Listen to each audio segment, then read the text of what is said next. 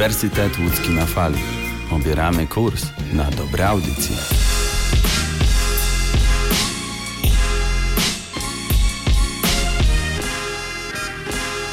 Cześć, tu Uniwersytet Łódzki na Fali i Eliza Matusiak. W literaturze w czasach zarazy polecałam Wam już pozycje przeróżne, bo i powieści, i reportaże, i albumy najlepszych fotografów. Literatura ma różne twarze i imiona i nie zawsze musi być do czytania. Przyszła mi zatem do głowy myśl wiodąca na dzisiaj, czyli literatura audialna, literatura do słuchania. Udźwiękowione słowo w zupełnie odmiennych odsłonach, w słuchowiskach, radiowym teatrze wyobraźni, ale też w reportażach, które zupełnie inaczej niż słuchowiska z myślenia unikają. I również w podcastach informacyjnych, opiniotwórczych, rozrywkowych. I o tym właśnie będzie dzisiaj literatura w czasach zarazy. O dźwiękach, w które warto się zanurzyć, które zabiorą nas w inne światy i czasy, albo przeciwnie, pozwolą nam zrozumieć, albo chociaż spróbować zrozumieć obecny świat i obecne czasy. W zeszłym tygodniu zyskaliśmy nowy głos, Kingę Pierę, która dzisiaj pozwoli nam zajrzeć do swojego pamiętnika i postara się odnaleźć sposób na ucieczkę od stresu. Tymczasem pora na muzyczną przerwę.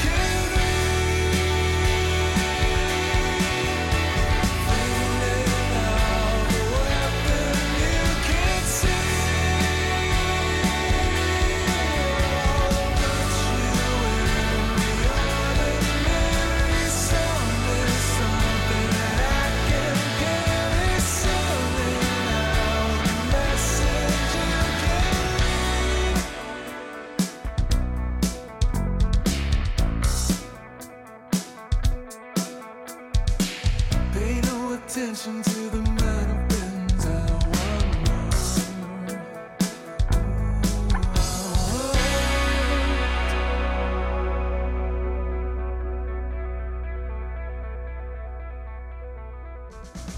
dźwiękowy wybór subiektywny, czyli to, czego warto posłuchać przed snem, podczas spaceru czy o poranku, by dobrze zacząć dzień.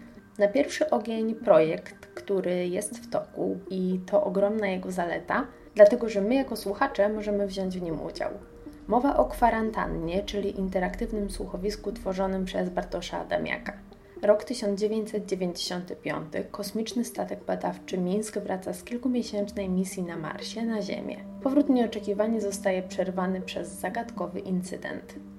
Dla mnie już po tych dwóch zdaniach historia brzmi tak, że chce się jej wysłuchać.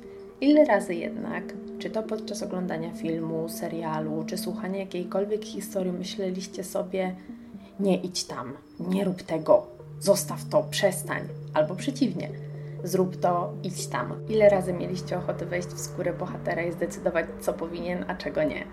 Bartosz Adamiak daje nam tę szansę, daje nam tę możliwość decydowania o tym, co wydarzy się w opowieści.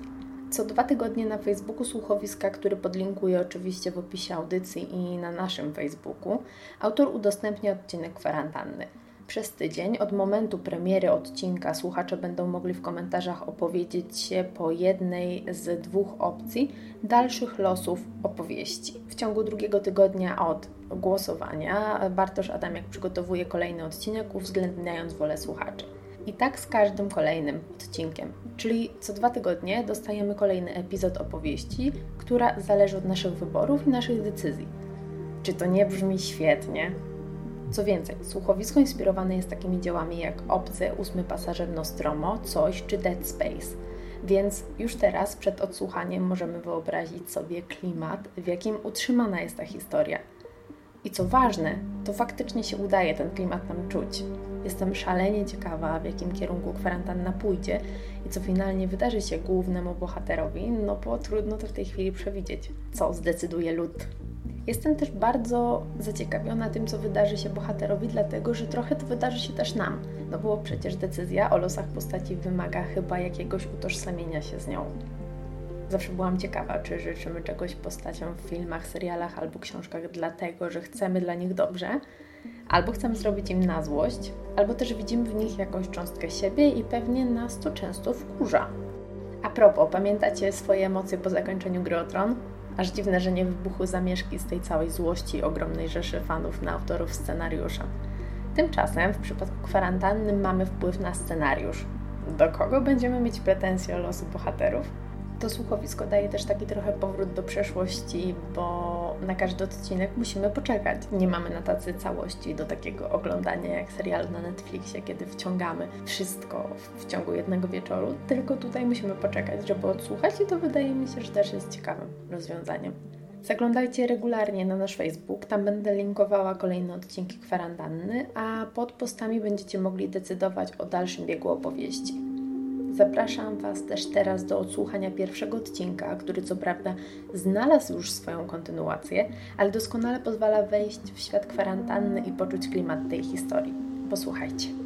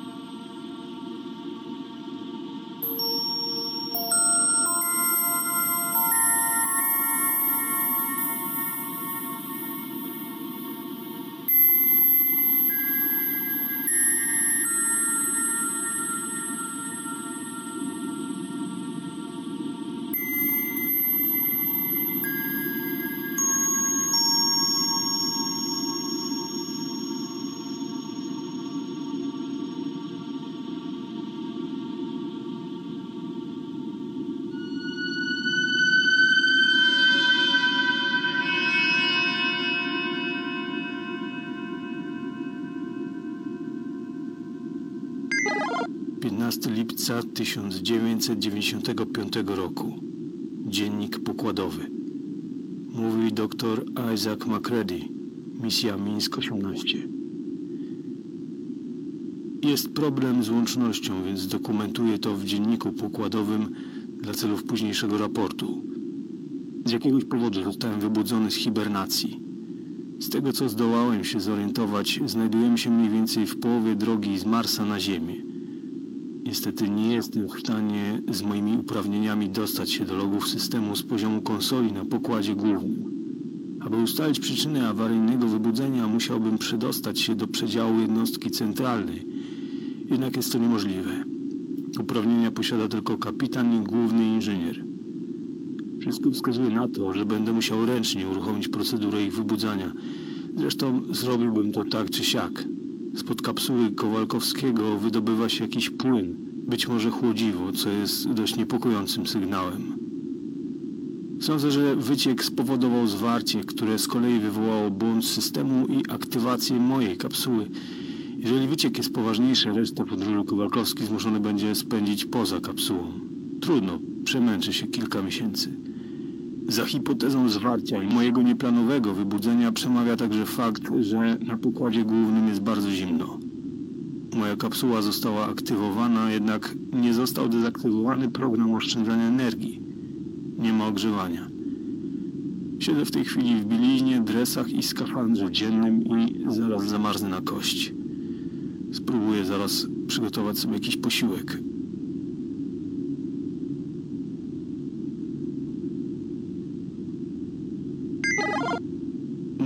Aktualizacja. Od ostatniego nagrania minęło 7 godzin. Obejrzałem sobie dokładnie kapsułę Kowalkowskiego. Nie wygląda to najlepiej. Nie byłem w stanie aktywować kapsuły ani z poziomu konsolety, ani też ręcznie za pomocą dźwigni. Podobnie z kapitanem i resztą załogi. Rzeczywiście mogło dojść do zwarcia i błędu systemu, ale kolejność mogła być odwrotna niż pierwotnie sądziłem. Na moje oko kapsuła Kowalkowskiego została wcześniej aktywowana. Musiało jednak dojść do fizycznego zablokowania włazu już na samym początku procesu. Kowalkowski w dalszym ciągu przebywa w stanie hibernacji, jednak przez drobną szparę, jaka powstała między uszczelkami, ucieka wilgoć i to właśnie ona utworzyła kałużę. Być może zwarcie i błąd systemu to efekt wtórny zablokowania włazu kapsuły i wycieku. Wygląda to fatalnie. Nie znam się za bardzo na kapsułach hibernacyjnych, ale sądzę, że ta sytuacja może stwarzać zagrożenie dla jego funkcji życiowych. Druga zła wiadomość. Awaria systemu wydaje się być rozległa. Na konsolecie pojawił się kod błędu, który według instrukcji, którą w międzyczasie sobie znalazłem, oznacza zagrożenie biologiczne, co oczywiście jest całkowicie pozbawione sensu. System całkowicie wariuje. Być może niezbędne będzie przeprowadzenie procedury restartu, której oczywiście nie jestem w stanie samodzielnie przeprowadzić. Chciałbym zrobić coś z tą temperaturą, żeby było cieplej, jednak niepokoi mnie stan kapsuły Kowalkowskiego. Chyba wolałbym, aby to on był na moim miejscu i głowił się nad tym problemem. Ma większe uprawnienia. Minęły dwie godziny. Zaczynam się poważnie niepokoić całą tą sytuacją. Komputer pokładowy nie odpowiada na żadne komendy. Cały czas wyświetla błąd. Nie jestem w stanie nic zrobić z kapsułami ani z komputerem. Jest też dobra wiadomość. Znalazłem księgę z instrukcjami na sytuacje kryzysowe, gdzie opisane jest jak otworzyć kapsułę hibernacyjną awaryjnie, bez narażania na ryzyko życia zahibernowanego. Sądzę, że mógłbym spróbować otworzyć kapsułę Kowalkowskiego siłowo. Wówczas on pomógłby mi uporać się z komputerem. Ale to nie jedyna możliwość, jaka mi się nasuwa. W księdze znalazłem instrukcję awaryjnego otwarcia włazu do przedziału jednostki centralnej, gdzie znajduje się centralna konsola. To procedura, która powstała z myślą o sytuacji, w której nikt nie będzie w stanie wejść do przedziału jednostki centralnej. Dostać się do plomby i ją przełamać, a następnie zresetować jednostkę, przejrzeć logi, sprawdzić dokładnie co zaszło i być może bezpiecznie rozmrozić załogę. Wybór nie jest może zbyt duży, ale to lepsze niż siedzenie i czekanie.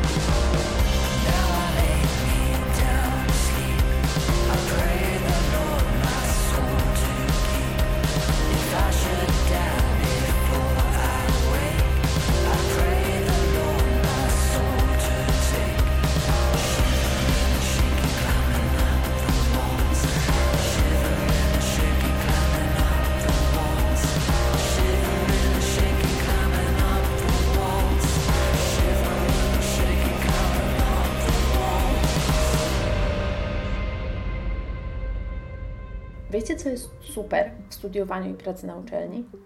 Poznawanie wielu szalenie zdolnych ludzi, którzy mają pomysł na siebie i uparcie dążą do jego realizacji. I taka jest właśnie ekipa Sound City Studio, czyli twórcy słuchowisk radiowych. Poznali się na Uniwersytecie Łódzkim, zakochali w dźwięku, a że realizacja słuchowisk na zajęciach była zaledwie wstępem, to powstała potrzeba utworzenia właśnie Sound City studio.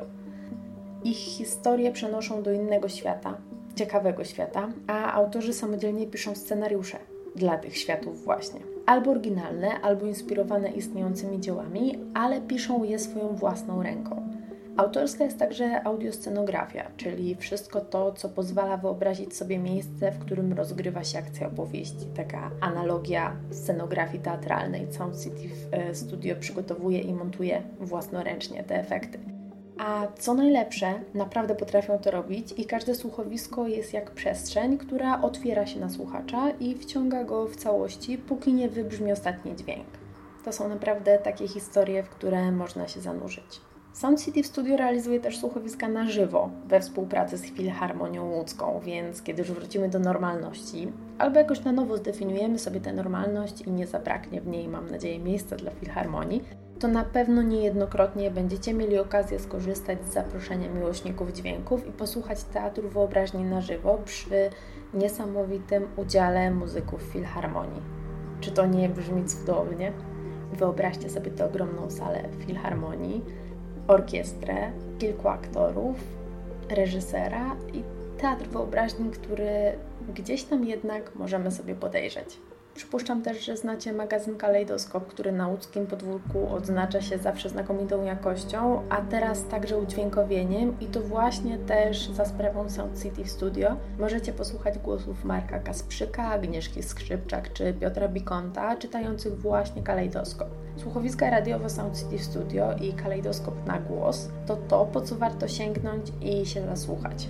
Sound City można zabrać z sobą w drogę, ponieważ są w Spotify, są też na YouTube już za tydzień przyniosę Wam ich słuchowisko, którego wysłuchamy w całości, a tymczasem fragment słuchowiska inspirowanego felietonami Marii Czubaszek, zatytułowany Cały Kazio. Posłuchajmy. Mm, Kazik, mm, Kazik, wstawaj. Dziewiąta godzina minęła, jajeczniczkę już wstawiłam. Pobudka wstać, koniom wody dać. Panie Kaziu, panie Kaziu, pora wstać, pora wstać. Wszystkie dzwony biją, wszystkie dzwony biją. Bim bam bum. Kazik, wstawaj na litość boską, dziesiąta godzina dochodzi. Życie prześpisz. Drugi ojciec, leniuch, piecuch śmierdzący, Natychmiast natychmiast... wstawać i żyć! Yy, Radek? Radek? Yy, tak? Yy, nie żyjesz? E, nie, żyję. E, znaczy, nie, że nie żyję, tylko żyję, żyję. Tak, to o czym gadałem? O rany, o tym, że ci ciotka nie daje pospać w weekendy i cię budzi na różne sposoby, czasami nieprzyjemne. No, słuchałeś. To teraz słuchaj, jaką mi opcję odwaliła w zeszły wtorek. Nie obudziła cię. Skąd wiedziałeś? O, opowiadaj. Miałem we wtorek, dwa tygodnie temu, umówione spotkanie z jednym bardzo bogatym marszandem w sprawie sprzedaży mu moich obrazów. I ciocia ci powiedziała, żebyś mu nie sprzedawał tych obrazów. Nie, Powiedziała ci, żebyś sobie zażyczył dwa razy więcej niż ustaliłeś z marszandem i ten się rozmyślił. Nie, to znaczy nie zupełnie tak było. Byłem z marszandem umówiony na wtorek na godzinę dziewiątą w kafe pod Milongą. I mówię w poniedziałek wieczorem do cioci. Ciociu, ja się dzisiaj wcześniej położę, bo jutro mam rano spotkanie w sprawie sprzedaży moich obrazów. Mam do cioci prośbę. Jakbym o siódmej nie był jutro jeszcze na chodzie, to niech mnie ciocia obudzi, dobrze? Spać idzie? O dwudziestej godzinie? Chory jaki czy co? Trzeba monitorować sytuację. Nazajutrz zostałem obudzony zapachem jajecznicy podanej prosto do łóżka. Chociaż właściwie bardziej obudził mnie głos cioci. Kaziu, wystarczy może już tego spanka. Kaziu, Eee, Dzień dobry, ciociu. Mm, Czy ja dobrze widzę? Czy ciocia przyniosła mi śniadanie do łóżka? Tak, Kaziu, tak. Tylko pospiesz się troszkę z jego jedzeniem. Kaszelkowałeś troszkę w nocy. Ciocia zadzwoniła więc do przychodni i umówiła cię do lekarza na jedenastą, czyli masz godzinkę. Co?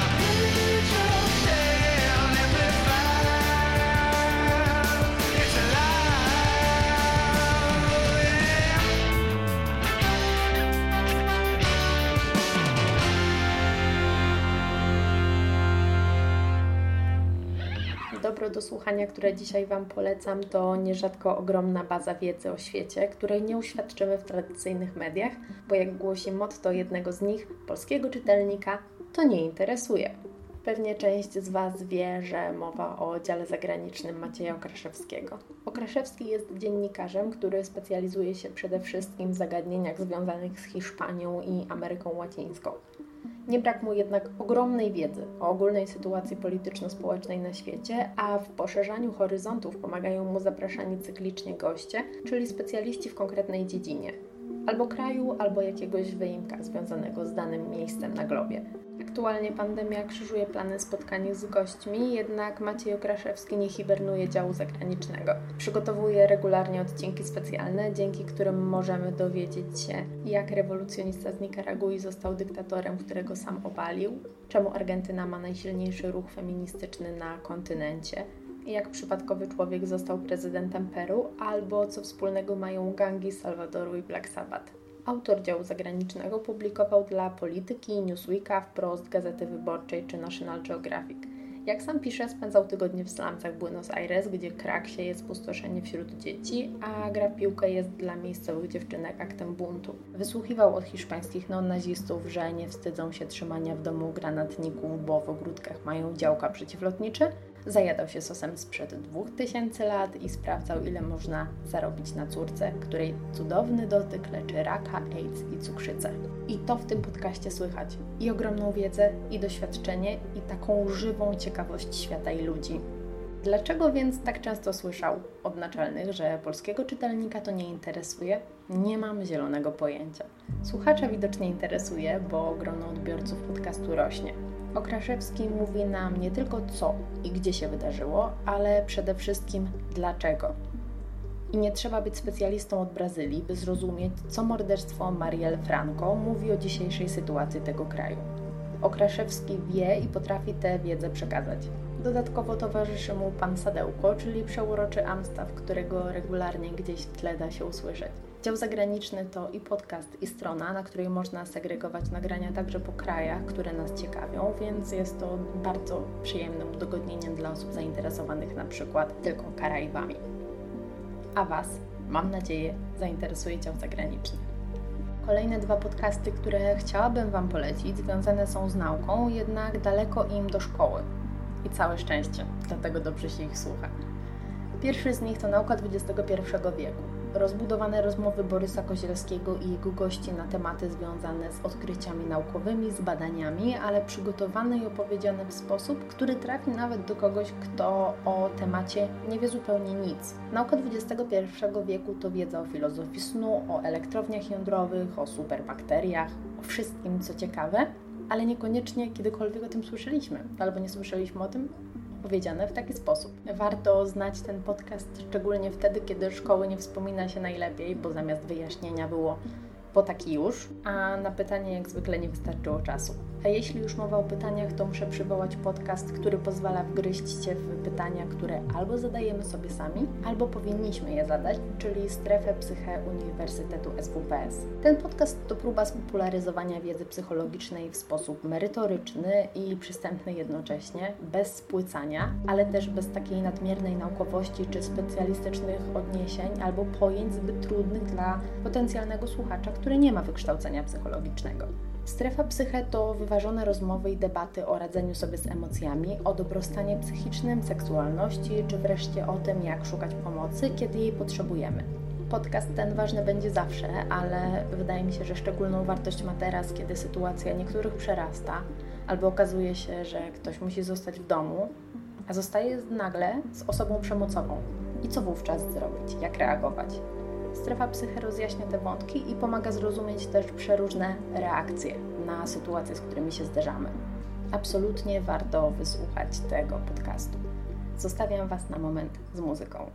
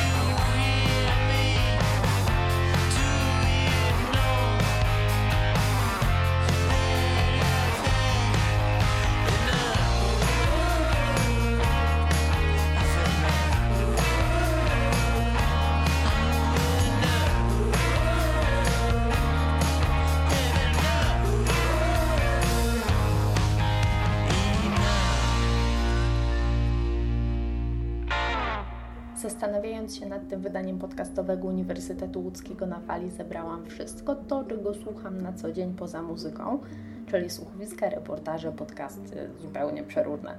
I dopiero teraz widzę, ile faktycznie słucham i jak dużo tego jest. Dlatego w przyszłym tygodniu pojawi się druga część dźwiękowych poleceń i podcasty, o których dzisiaj nie wspominam, żeby nie zasypać Was nagle kilkunastoma tytułami, spod których trudno się wygrzebać i które w ogóle trudno spamiętać. Mam nadzieję, że te przywołane, czyli słuchowiska interaktywne Kwarantanna, ale też słuchowiska Sound City Studio, Kryminatorium, Pismo do Słuchania, Śledztwo Pisma, Dział Zagraniczny, Strefa Psyche i Nauka XXI wieku zapełnią Wam cały ten tydzień.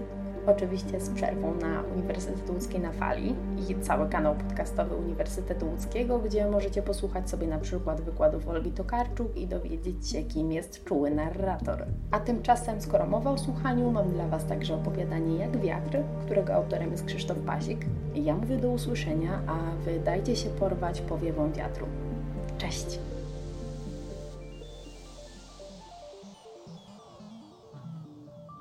Opowiadanie Krzysztofa Pazika, Jak wiatr, czyta Wojciech Łyszkowicz.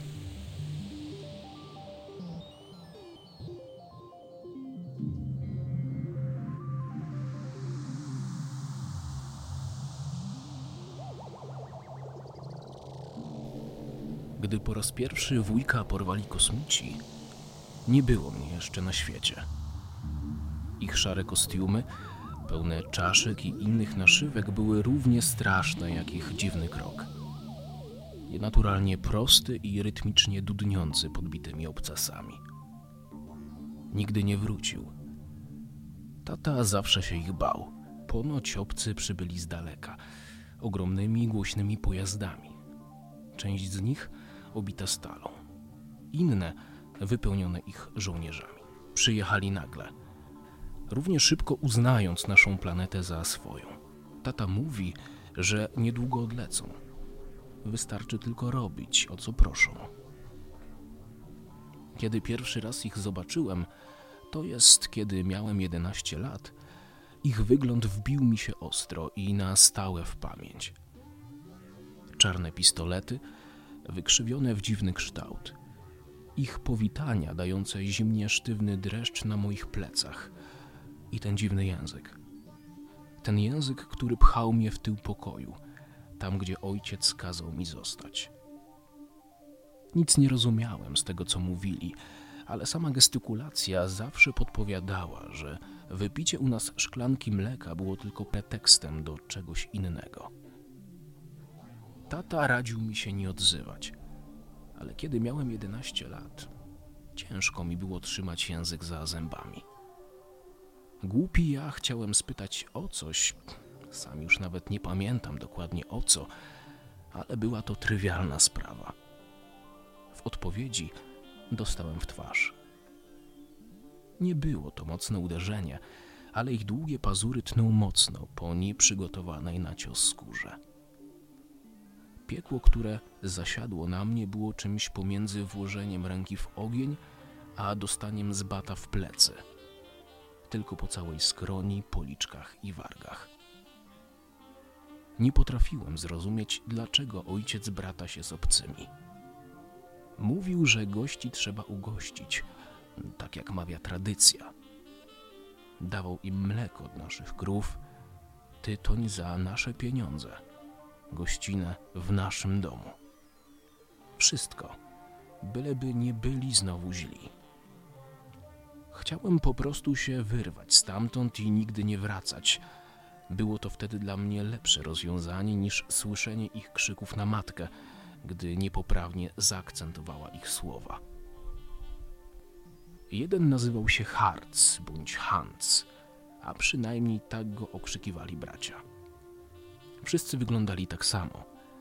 Te niebieskie oczy, wpół przepełnione wściekłością, wpół nie potrafiące nic powiedzieć, jak gdyby nic w sobie nie miały, jak gdyby poza tymi mundurami nic nie mieli. Z języka lały im się charki i warczenia. Ledwie kilka z nich potrafiłem zapamiętać i zrozumieć. Nie z ciekawości do ich kultury, tylko bardziej, by znowu nie zrobić czegoś wartego utraconej krwi. Wujek był dobrym człowiekiem. Tak mówiła mama. Nigdy go nie poznałem, ale ponoć wierzył w coś, czego nie lubili obcy. Zabierali wszystkich wujków i ciocie do obozów, gdzie pracowali dla dobra ogółu, ale nigdy nie spotkałem go, by się o to dopytać. Mama mówiła, że najlepiej jakbym o tym zapomniał, ale rodziny nie da się tak po prostu zapomnieć, nawet jeśli jej się nie poznało. Rodzice się co do tego nie zgadzali, ale znajomi z sąsiedztwa już tak. Moi koledzy z pobliskiej wioski zabrali mnie raz na spotkanie grupy osób myślących tak jak my. Tam w końcu mogliśmy porozmawiać szczerze o tym, co myślimy o obcych. Po tym, jak opowiedziałem o tym, co przydarzyło się mojemu wujkowi i w co wierzył, pierwszy raz czułem, że ktoś mnie w pełni rozumie. Tam mogłem dowiedzieć się więcej, kim są naprawdę kosmici. Wiedziałem, że trzy gałki oczne formujące trójkąt nie są czymś naturalnym. Sześć palców i bat wyrastający z pleców również nie był zapowiedzią przyjemnej rozmowy z herbatką i ciastkami. Mimo to zdziwiło mnie to, z jak daleka przybyli. Mój umysł, wtedy trzynastoletni, nie potrafił sobie wyobrazić, jak daleko jest poza słońcem. Szukali nowej ziemi, nowego miejsca, by zapuścić korzenie i poznać coś spoza ich kultury. Najwyraźniej dyskusja nie była w ich słowniku, choć perswazja figurowała na pierwszym miejscu. Gdy dorobiłem się 21 kreski na kalendarzu, obcy przygotowali mi prezent w postaci zesłania do obozu pracy. Potrzebowali mięśni, a gdzie indziej ich szukać niż na farmie, gdzie od dziecka pracujesz na słońcu. Sześć lat zostało mi wyszarpanych z życia, zostawiając tylko pustkę w pamięci. Pobudka, praca, posiłek, praca, pacierz. Pobudka, praca, posiłek, praca, pacierz. Pobudka, praca, posiłek, praca, pacierz. Po wyjściu na względną wolność mogłem zobaczyć rzeczy, w które nie byłbym w stanie uwierzyć, w które nie chciałem uwierzyć. Miasta nie były zniszczone tak, jak wszyscy plotkowali. Były to fortece, niczym ze średniowiecznych rycin. Miałem wrażenie, jakbym przez te sześć lat cofnął się o 500. Ściany z żelaza, na wieżach dziwnie powykręcane działa, zakończone ostrymi niczym grot strzały lufami, gotowymi strzelić w każdej sekundzie. Na środku, jak w legendach, musiała być wieża księżniczki, choć ta miała ochotę na szare, poszarpane, szklane ściany i szpikulce szorujące równie szare niebo smugami z zaszorowanych dział. Sadza unosząca się w powietrzu była dusząca, a język przechodniów ogłuszający. Nie wiedziałem, gdzie pójść. Nikt nie rozumiał mych słów, a tym bardziej nikt z nowych osadników nie chciał się bratać z przedstawicielem gorszej rasy. Trudziłem się przez chwilę pracą w podziemnych barach dla tych, którzy nie mieli szczęścia posiadania zielonej skóry. Ale to nie było dla mnie. Nie lubiłem widoku cuchnących, obdartych, zabrudzonych ludzi, mających wszystko w szklance, ale nic poza nią. Przypominało mi to tylko, jak nisko upadliśmy i że nie ma nikogo, kto mógłby nas podnieść. Dopiłem to, co miałem, ubrałem w przestrzelony płaszcz i wybrałem drogę, która prowadziła tam, gdzie mógłbym zapomnieć o tym, kim jestem. Kiedyś osiądę, zbuduję dom i zostanę tym, kim zawsze chciałem być. Prostym, choć wolnym człowiekiem.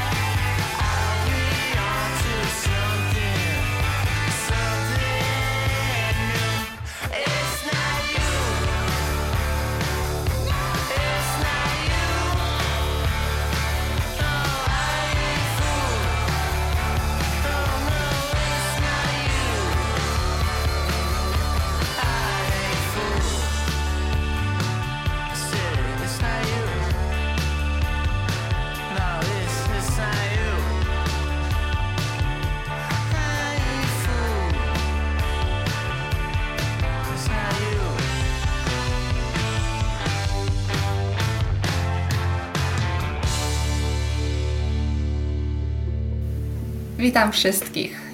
Tutaj Kinga i dzisiaj przychodzę do Was z kompletnie nową formą, która mam nadzieję spodoba Wam się tak bardzo jak mi. Nazwijmy to takim tygodniem z mojego pamiętnika. Nie przedłużając, zapraszam Was do wysłuchania. A rozpocznę od tematu, który szczególnie rzucił mi się w oczy na przestrzeni tych kilku dni. Mowa tu o stresie, który kompletnie nad nami zapanował. Najpierw pandemia, która wywołała w nas strach, jakiego nikt się nie spodziewał. Potem obawa przed tym, jak długo jeszcze to wszystko będzie trwać. I finalnie przerażenie spowodowane kompletnym odizolowaniem. Stresu jest dużo i sama dobrze wiem, jak bardzo zatruwa nam życie. Dlatego weźmy głęboki oddech, usiądźmy na chwilę i zacznijmy w końcu myśleć o sobie. Spróbujmy się zrelaksować i odwrócić uwagę od tego całego zamieszania. Na przykład przy dobrej książce. Ja w tym tygodniu postawiłam na klasykę, czyli Annę Kareninę autorstwa Lwa Tolstoja. Powracam do tej starej powieści raz za razem i Was również zachęcam do przeczytania. Jeśli jednak nie będziecie mieć weny na starą rosyjską powieść, to spróbujcie obejrzeć chociaż film z 2012 roku w reżyserii Joe Wrighta. Jestem pewna, że ten miłosno-tragiczny wątek skutecznie odciągnie Waszą uwagę od pandemii i politycznego zamieszania. A skoro mowa o polityce, słyszeliście już rapującego prezydenta? To prawdziwy hit, ale niestety nie w sensie muzycznym. Tak czy siak musicie tego posłuchać, bo o tym się teraz mówi. Chociaż w moim mieszkaniu głośniej jest teraz o kawie. Ten napój bogów to moje największe uzależnienie. Dlatego właśnie na moje 18 urodziny kupiłam sobie ekspres i już od dwóch lat męczę go dzień w dzień. Hitem tego tygodnia jest jednak moje ostatnie odkrycie, czyli kawa z czekoladą. Mm. Espresso, dwie łyżeczki czekolady pitnej i spienione mleko. Właśnie w ten sposób z dwóch kaw dziennie zrobiły mi się cztery. Nie oceniajcie mnie, sami spróbujcie, a zakochacie się bez pamięci. Najważniejsze jest jednak to, aby kochać samego siebie. I o tym nie zapominajcie. Trzymajcie się cieplutko.